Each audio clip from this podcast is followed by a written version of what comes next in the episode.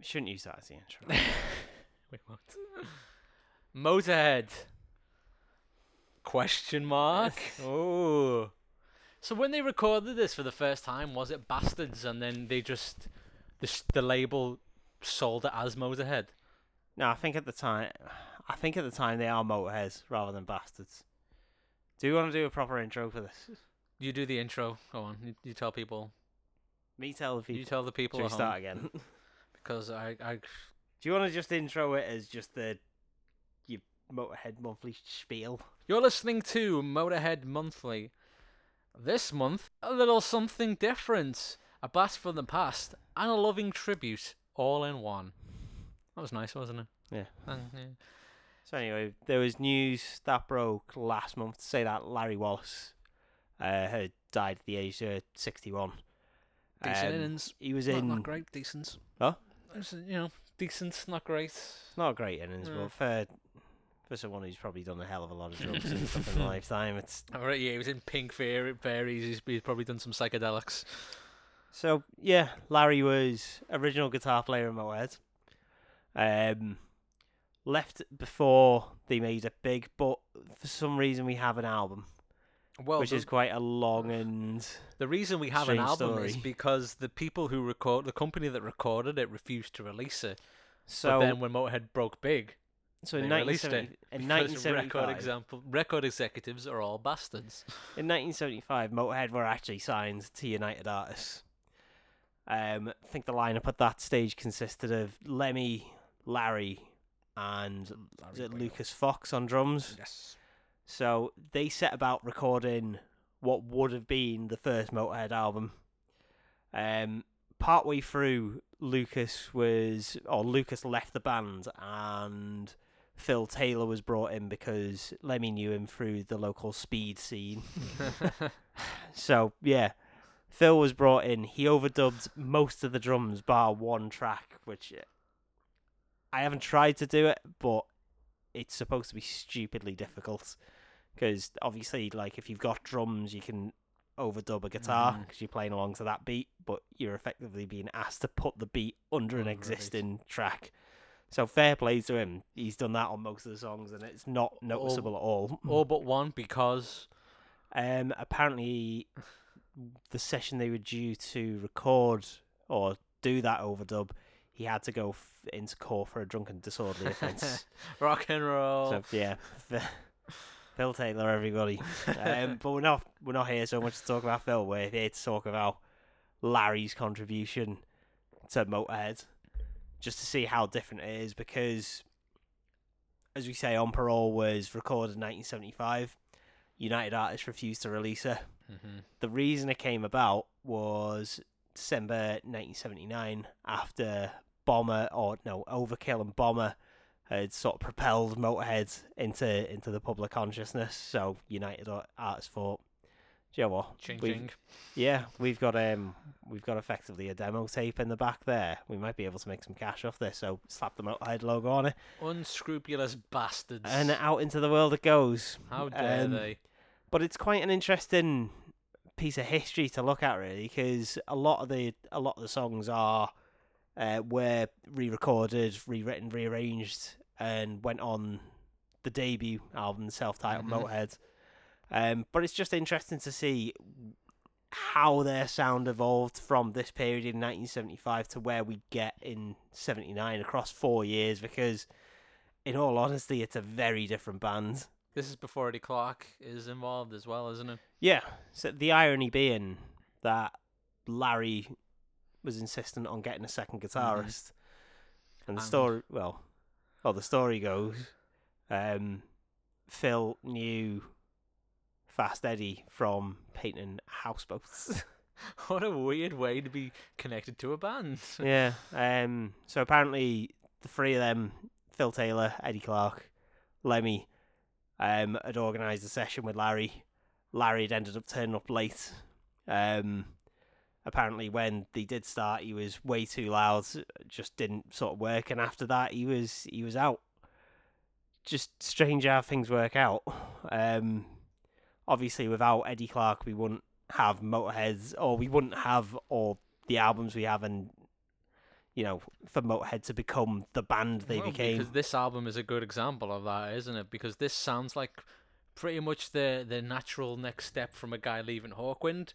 Yeah, it's very it much doesn't though. sound enough like Motorhead to be Motorhead. It's not. It's it's dead weird to see that logo on on this album, but it is interesting to to hear Larry's contribution to the band and how that would have shaped their sounds going forward. So, kick off. Track number one, Motorheads. Motorhead.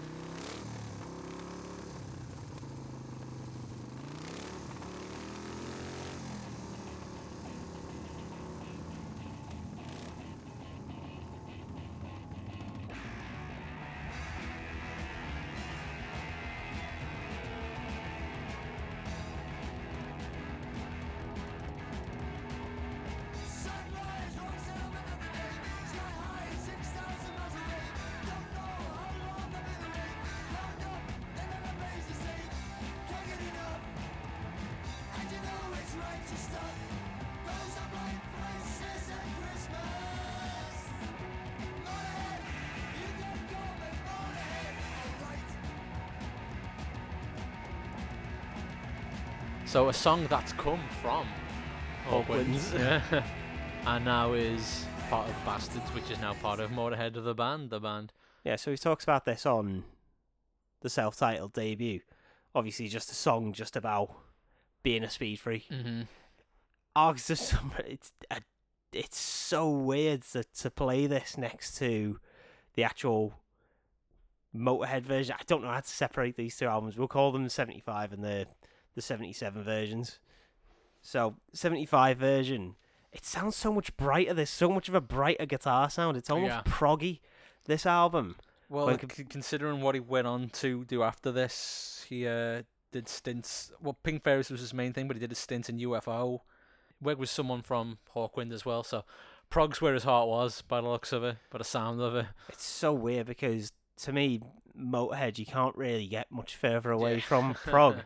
Because to me Motorhead's very it's a it's a little bit punk, it's a little bit metal, it's a little bit old school rock and roll. None of that is none of those things match up to to prog. no crossover. No.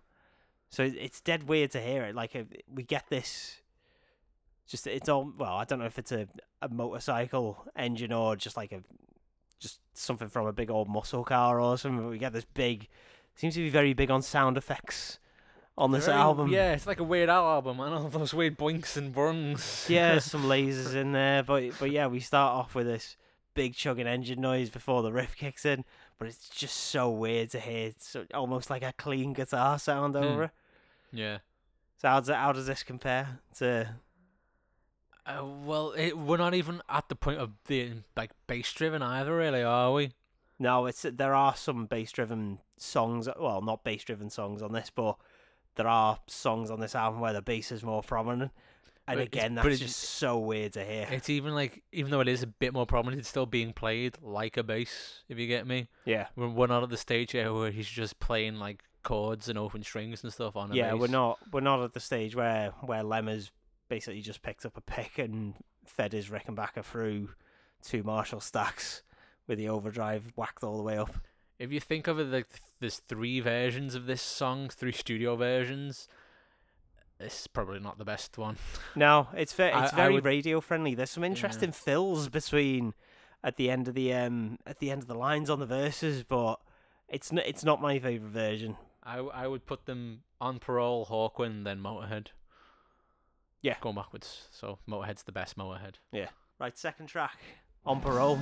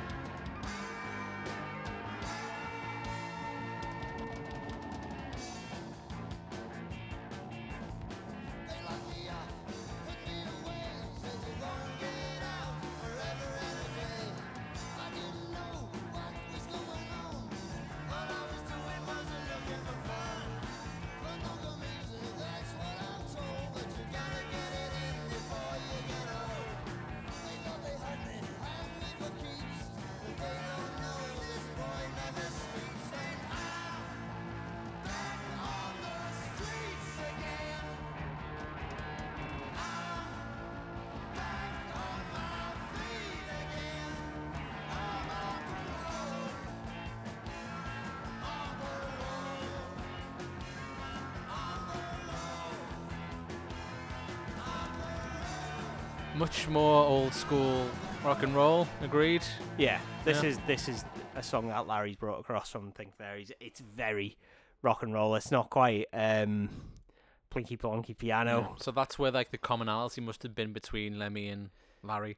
Yeah, I mean, the taste for the old. you can you do hear snippets of this. Like trying to think of some of the songs we've been through recently. Going to Brazil. Mhm. Um, Don't waste your time Yeah, on Sacrifice. Loads of stuff. So yeah, I know Lemmy sings on this as well because there are a few songs which Larry does go through, but I think he only does backing vocals on this. So let me grab the lyrics out. I like a laugh. I like a joke. It's not my fault. My sense of humor's broke. But then they also they got the stuff in there like, uh, I wouldn't be out with this loaded gun looking to shoot someone. so it's even for its time, it's a bit like, oof, wow, how did you play that on the radio? yeah, I mean we've got we've got like bands like Sex Pistols and Clash starting to come out now, so you're almost getting this. It's very 50s sound in this. Y- As you Mhm. say, you've got this very 50s rock and roll, but with these lyrics, which possibly would have been seen as quite controversial. Like I'm not, you know, I'm out on parole. I'm not gonna listen to what anyone tells me to do. I'm I'm just gonna do what I like just because I want to. I wonder if that was one of the decisions that kept the album from being released. It's possible, isn't it? I know United uh, artists didn't seem to like the quality of it, but it's it's just the attitude of this as well. It really embodies like the the punk sort of subculture that was coming up this time. It's almost like, yeah, I'm back on the streets. I'm on parole. What are you gonna do Mm. about it? Me, had me for keeps, but they don't know this boy never sleeps. So this is like the only one that wasn't written by Lemmy that's survived to be a Motorhead song, really, isn't it? Yeah, this did he do a version of this on? Is it an outtake on Motorhead? I, I want to say definitely because I, I my memories are of Lemmy singing this, not that version. But I've been wrong many times before. Oh, it's on Beer Drinkers and Hellraisers. That's it. It's on Beer Drinkers and Hellraisers, but it is on Motorhead, Motorhead, On one of the reissues, isn't it? on the reissues, but not the actual album album. Live? I can't remember No. ever hearing this live. I think there's not many songs from that. I think Motorhead's the only song that really that lasted through right to the end. There's nothing else off here. Like I know we've talked about the first album on the very first podcast of this, and I'm I'm not Oh. overly keen on it. All those years ago. Last year, Last year. this you really get a set. I think it's because it's Larry's song. You really get a sense of like how competent a guitar player he is on this as well. I know obviously he's written all of all of this rather than just coming in and putting it over over his parts, but it really shows how much of a confident guitarist he is. hmm And would that would that fit with the direction the band went in with Overkill and Bomber when we eventually get to that stage? Is he a bit too refined? I don't think he would have. It would have been a different band, wouldn't it? Because the the stuff like the stuff he's writing is stuff that Lemmy wrote better. Uh, the the style he's playing is not the speed and anger that was needed for them to stand out. Yeah. You know, uh, that's let's be honest here. The thing that made him stand out, as Lemmy would say himself, was that the band that if they moved in next door would make your lawn die. I, this version of Motorhead are just playing like prog rock and roll. It's I suppose the prog For rock, me, it's I know it's prog sounding, but I still think it's like it's not as. acid prog, I guess. I don't know if if people into prog would like sneer at this that it's it's punk more than Mm, anything, and, and like punk. rock and roll. Punk it's prog. just prog sounding. So vibrator though, v- v- v- vibrate. it's a bit of a silly song, isn't it?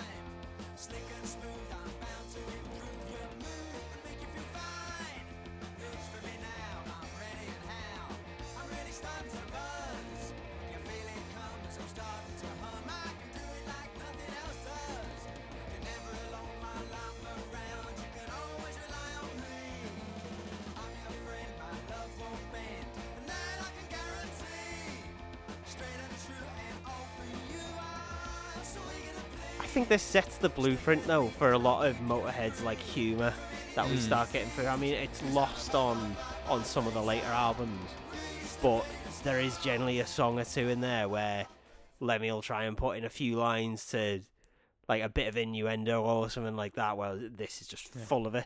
I'll, again, uh, going back to the um, point about this record having lots of sound effects on, there's a vibrator solo. Would you call it, or would you just say solo? Jesus. a sound effects? Yeah. I, I don't like the sound effects. I don't really like the song much either, to be honest with you. It's Because the chorus is v v v vibrator. That's but not a chorus, you've mate. got you've got the um the what's it called? Is it onomatopoeia? Of where you've Something got that sounds like it is. yeah yeah. So you've got the v of it. So works on several levels. You usually like all that sort of stuff. Several stuff. levels. It's a bit fucking bold. But yeah, this is this is very almost oi punk. Interesting. Right? Take an oi punk here. well, it is. It's very sort of shouty, very like geezer. It's like, like Cockney geezer um, accent to the lyrics or to the delivery of the song. I'm I'm sure that wasn't what they were going for. Like, but No, Oh, it's, just, it's just the lyrics on this song. Slick and smooth, I'm bound to improve your mood and make you feel fine. Stick with me now, I'm ready and how I'm really starting to buzz. Like they're they- they're on fire with the puns. what's the? There's a bit in there about uh, now it made you come. Feeling comes, I'm starting to hum. I Uh, can do it like nothing else does. It's, it's not a nice song to read. Ow. I Unlike to do Lemmy does it, spoken we- word version fine with it, but when it's not, Lemmy, it's just. It's not the worst song in the world. No, like, let's not crucify the poor Do you know I- th- this is the thing. I don't hate it. No, So yeah, yeah. it's just like- when I look more into it, I'm like, ah, s this song shouldn't have been written about this. I guess like my major beef with the album would be there's nothing really that stands out as like oh we missed out on something there from that not being going forward. It's more just an interesting experiment, Yeah. I think, to see how much this band changed. I mean, we've talked about what Mikkey Dee uh, said on the recording of Sacrifice, where you don't try and take three steps forward, Mm-hmm. you take half a step and you push the envelope a bit, but you stick to, to your core sound. I think there's elements of what the band will become on this, but this isn't indicative. This isn't the alpha. This is this isn't the alpha Motorhead. This is almost like a what have we called it before? We've called it like a hawk head or a, a motor wind. Motorwind. That's a good name.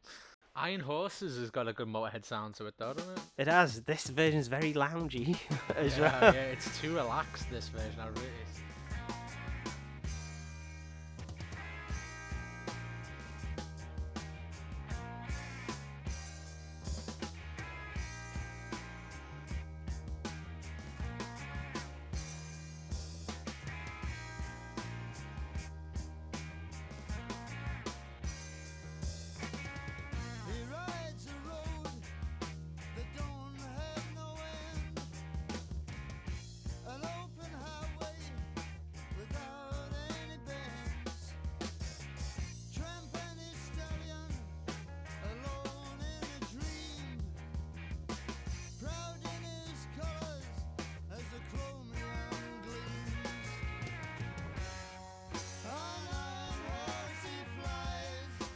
I don't want to say elevator music, but nice piano See, when I in when the corner, cocktail yeah, lounge. no, I, I looked at the, the uh, the playlist there. It's like, oh yeah, Iron Horses. I like the song, but it's like, oh no, this isn't Iron Horses. This is quotation marks Iron Horses.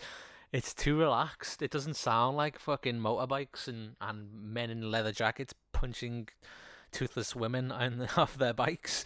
It it sounds like a a lounge lizard singing about it. It does. It's it's almost like we're getting the pre self parody. Like this isn't this isn't rich cheese. This mm. is. I know someone someone said this was like the em- embodiment of pub rock. One of the all music reviewers says it's like it's steeped in blues and drenched in booze. the epitome of pub rock, which I I love that line. It's a nice line, but is, is, it, is it true? I mean, pub rock. What what even is pub rock? It's pub rock what ACDC and Airborne is basically. But they're they're the only ones of that genre Yeah. in the world. It's just music for the lads, I guess, is what that means, and I wouldn't classify this as that. I think it's it's quite hi- not highbrow. It's uh, it's got intelligence to it. You know what I mean? It's not just like sh- you know she shook me all night long, mistress for Christmas, all that.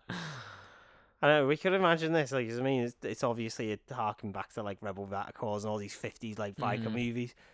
This version could have been on the soundtrack for for those movies almost. All right then. So uh, City Kids is a, a personal favorite of mine.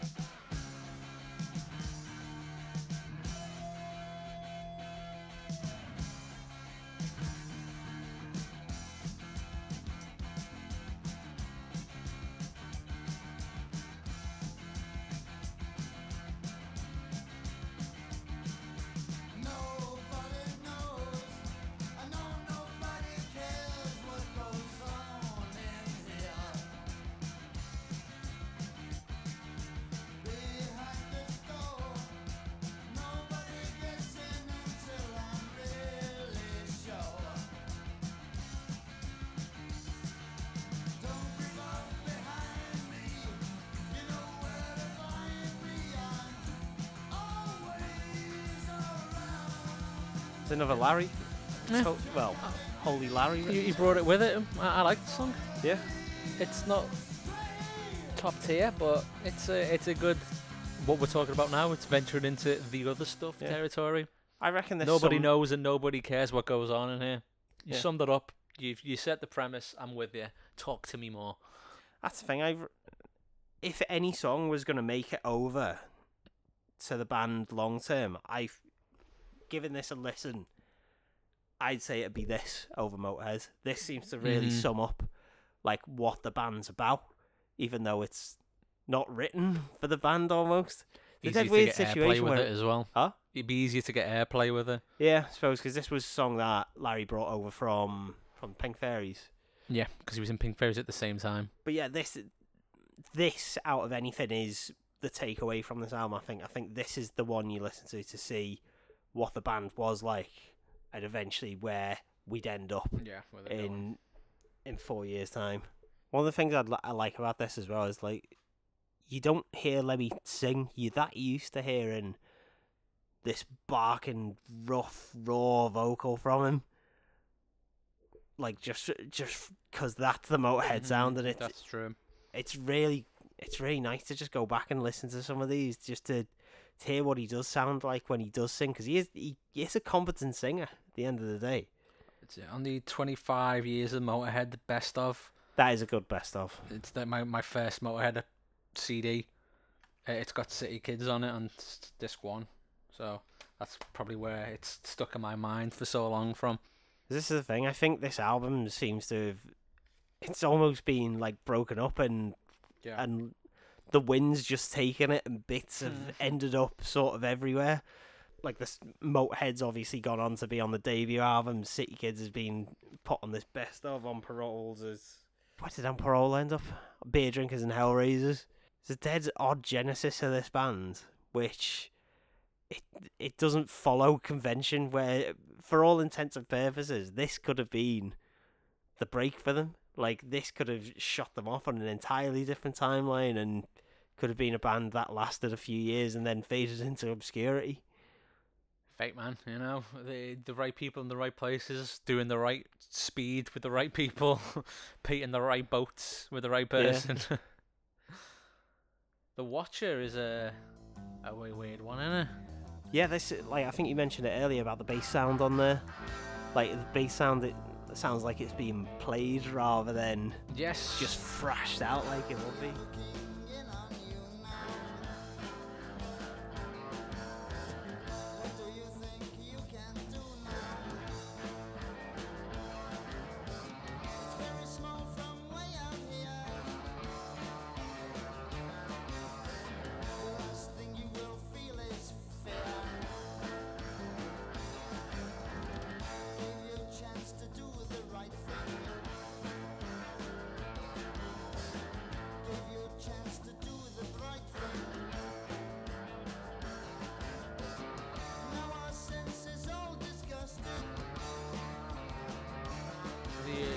Uh, from the world of being the bass player in a band that, isn't yours. You know, when he's in Hawkwind and Yeah. he's just there to play bass, accidentally ends up writing them the most successful song, gets kicked out for it because they don't want that much attention drawn to them because they carry a lot of drugs with them wherever they go.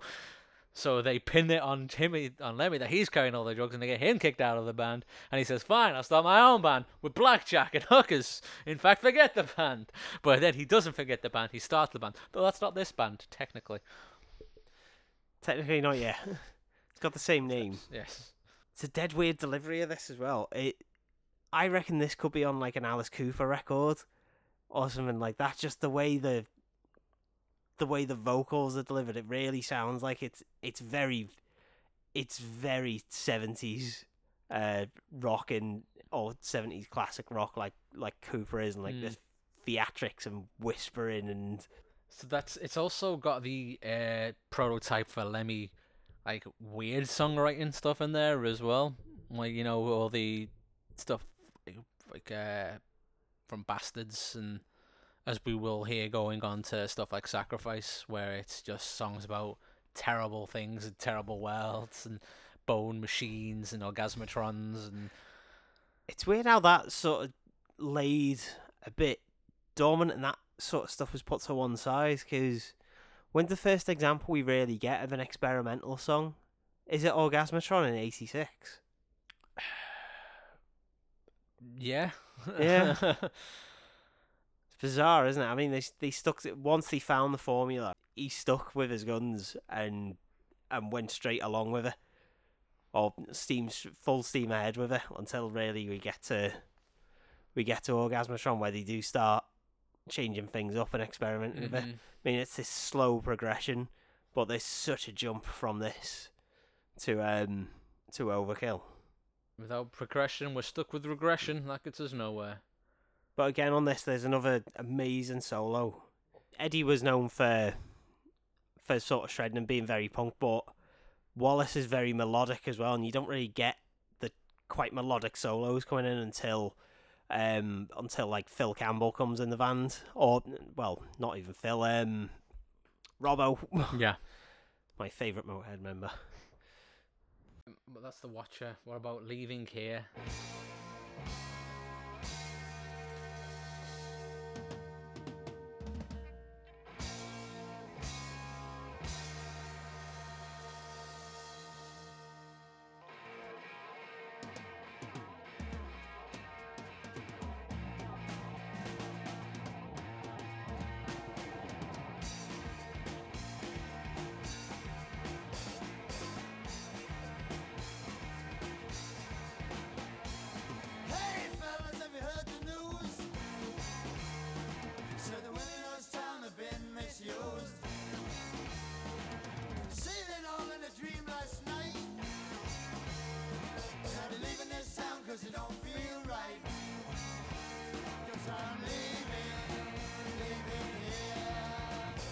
I'm leaving, I'm leaving here. That's um, an olden, is it?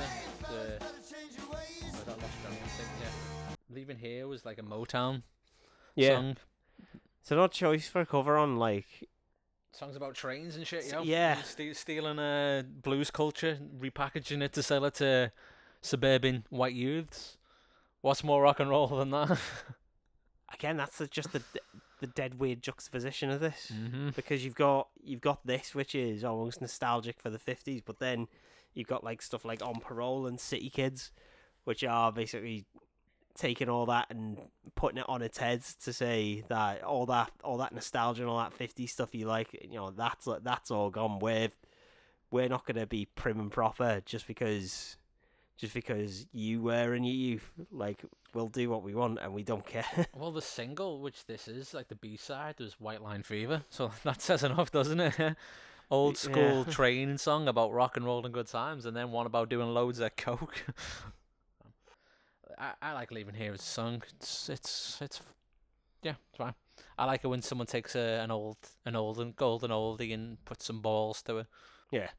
We seem to have got this trend at the minute where it's the opposite, where people will take songs that have got Oh, attitude Christ, and balls and then just do. die its death. That man, I'm sick of ukulele covers of "Sweet Child of Fucking Mine."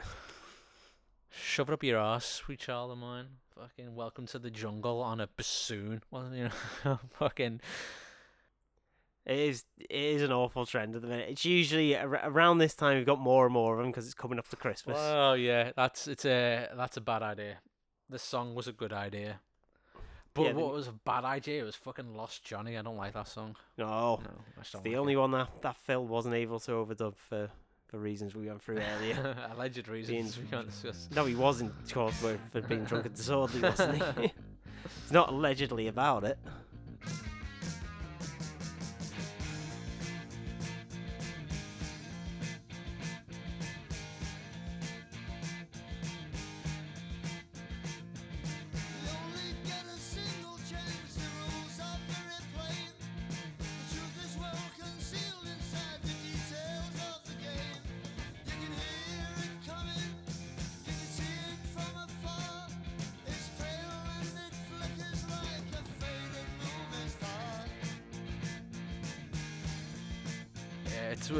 Ones like there's always a Motorhead album. There's always a song on the Motorhead album that's just too slow to be there, in my opinion. But you know, I guess they they want that piece broken up. They think it needs to be there. I could easily live without it. Yeah, it's very eerie sounding, but again, again, it's nice to hear Lemmy singing because we don't we don't get that on Motorhead albums. It's it's just not there. But again, we've got no bass sound on this as well, so Yeah. it really doesn't sound like Motorhead It doesn't sound like all. Motorhead. Yeah, but that's probably why that this not on many of my best ofs. Much like Fools, like I couldn't even fucking remember that song until um, two minutes in because it's five minutes.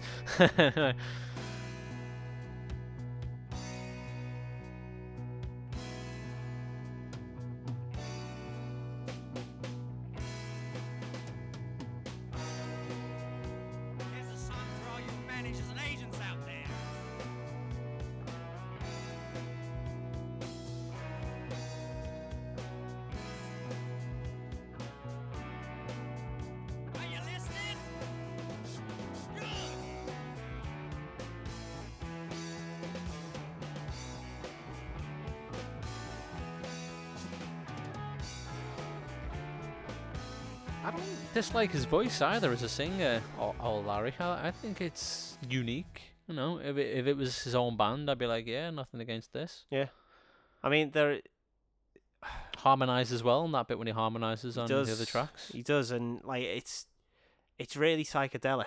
Like his voice just fits with that. With that, Probably better than Eddie Clarke's voice, to be fair. yeah, definitely.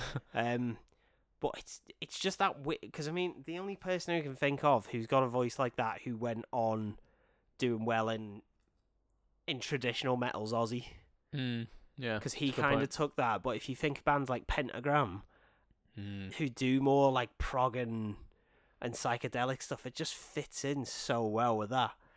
I think I think that's the main takeaway of this. He's probably a bit more suited to something like psy well, to psychedelic rock, something that is a bit more Hawkwinds, Yeah. as it were. You need something spacey to let that, that cool like echo effect resonate through the pitch of his voice. yeah, that's that's the thing. It's It doesn't have a place in Motorhead to me. it's an interesting piece of history and it's an interesting artifact to go back and have a look at. To go like look at look at what you could have won. but um, but no, it, obviously he's got a major contribution to this band, and you know, Motorhead probably wouldn't have existed yeah. without him. I mean, without this record, would have would Lemmy have given up long before this time? Because I know, well, we talk about the Chiswick years where this is this is like the last thing of it. I'm sick of touting or trying to trying to get this band off the ground for the past four or five years. Obviously, this might have given him, you know, that that spur they needed to to push on. Mhm. That look, we came so close to getting this record out, and the only thing that's stopping it is the label. It's all there and recorded, ready to go, and it did eventually see the light of day. but they didn't see any fucking money from it Mm. because record label executives are heartless bastards. So Larry's contribution. Interesting. Mm. That that's all right. Like he obviously had a career of his own afterwards as well, so you're good for him. He's, I'm sure, progheads are, are uh, big big fans. There's just not much there in the discography that interests me personally. Did something with MC5. We did something with Wayne Kramer from MC5, so that's a feather in the cap. I think the takeaways from this extremely competent guitarist. Like some of the solos on this are amazing, and it's not just that he's a good guitar player; he's a good songwriter. The two that are on here, which arguably the best songs on here, are "City Kids" and "On Parole," which he both wrote. Like those are the obviously you take away other bits from this, but those were the songs written by him. Like Yeah. the other like Lemmy songs, Motorhead's probably the only one you take away from that. Really, but I think I think with Larry, extremely competent guitarist, like really melodic solos, but even even some elements of shredding before it was shredding Yeah, in there and everything. Like his voice, as you as you say, he's a he's a great singer. Like he fits so well in in like the psychedelic scene and everything. And probably he's. I don't want to say he's too good to be in the band at this stage, but he's just not things, good enough it? for the. He's not. He's not a good enough fit. But I don't think we can. Um, we can discount his contribution to the band because obviously this sets the groundwork because this it really is the foundation for the debut. Wiki lists one of his genres as proto punk. Is that just because he was in Motorhead? And that's I reckon this might be. I mean, stuff like Vibrator. I mean, come on. True, true. Well, that's uh, that album, and that's Larry Wallis. Born in 19th of May 1994, died 19th of September 2019, age 70 actually. R.I.P. If he missed, I think. I mean, not just. I mean, a lot of Motorhead fans have been, you know, giving their their tribute and everything, but obviously, competent producer, very talented musician who Mhm. can, who could put his hand to to all sorts of different genres, which is the mark of a good musician. Being able to to change with the times and fit their style to, or fit their playing to different styles. And that's another episode in the can. Next month we'll do a, a Motorhead album because that's what you good people want to hear. So join us then as we discuss Sacrifice. Sacrifice. Don't dance to that album, you'll break your legs. And as we always say at the end of the show, that's our Motorhead. We don't always say that, but we're saying it now. Goodbye.